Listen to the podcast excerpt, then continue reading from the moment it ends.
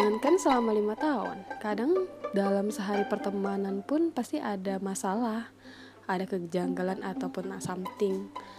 Cuman kayaknya ini kita harus bahas bersembilan deh, bukan aku aja. Tungguin ya.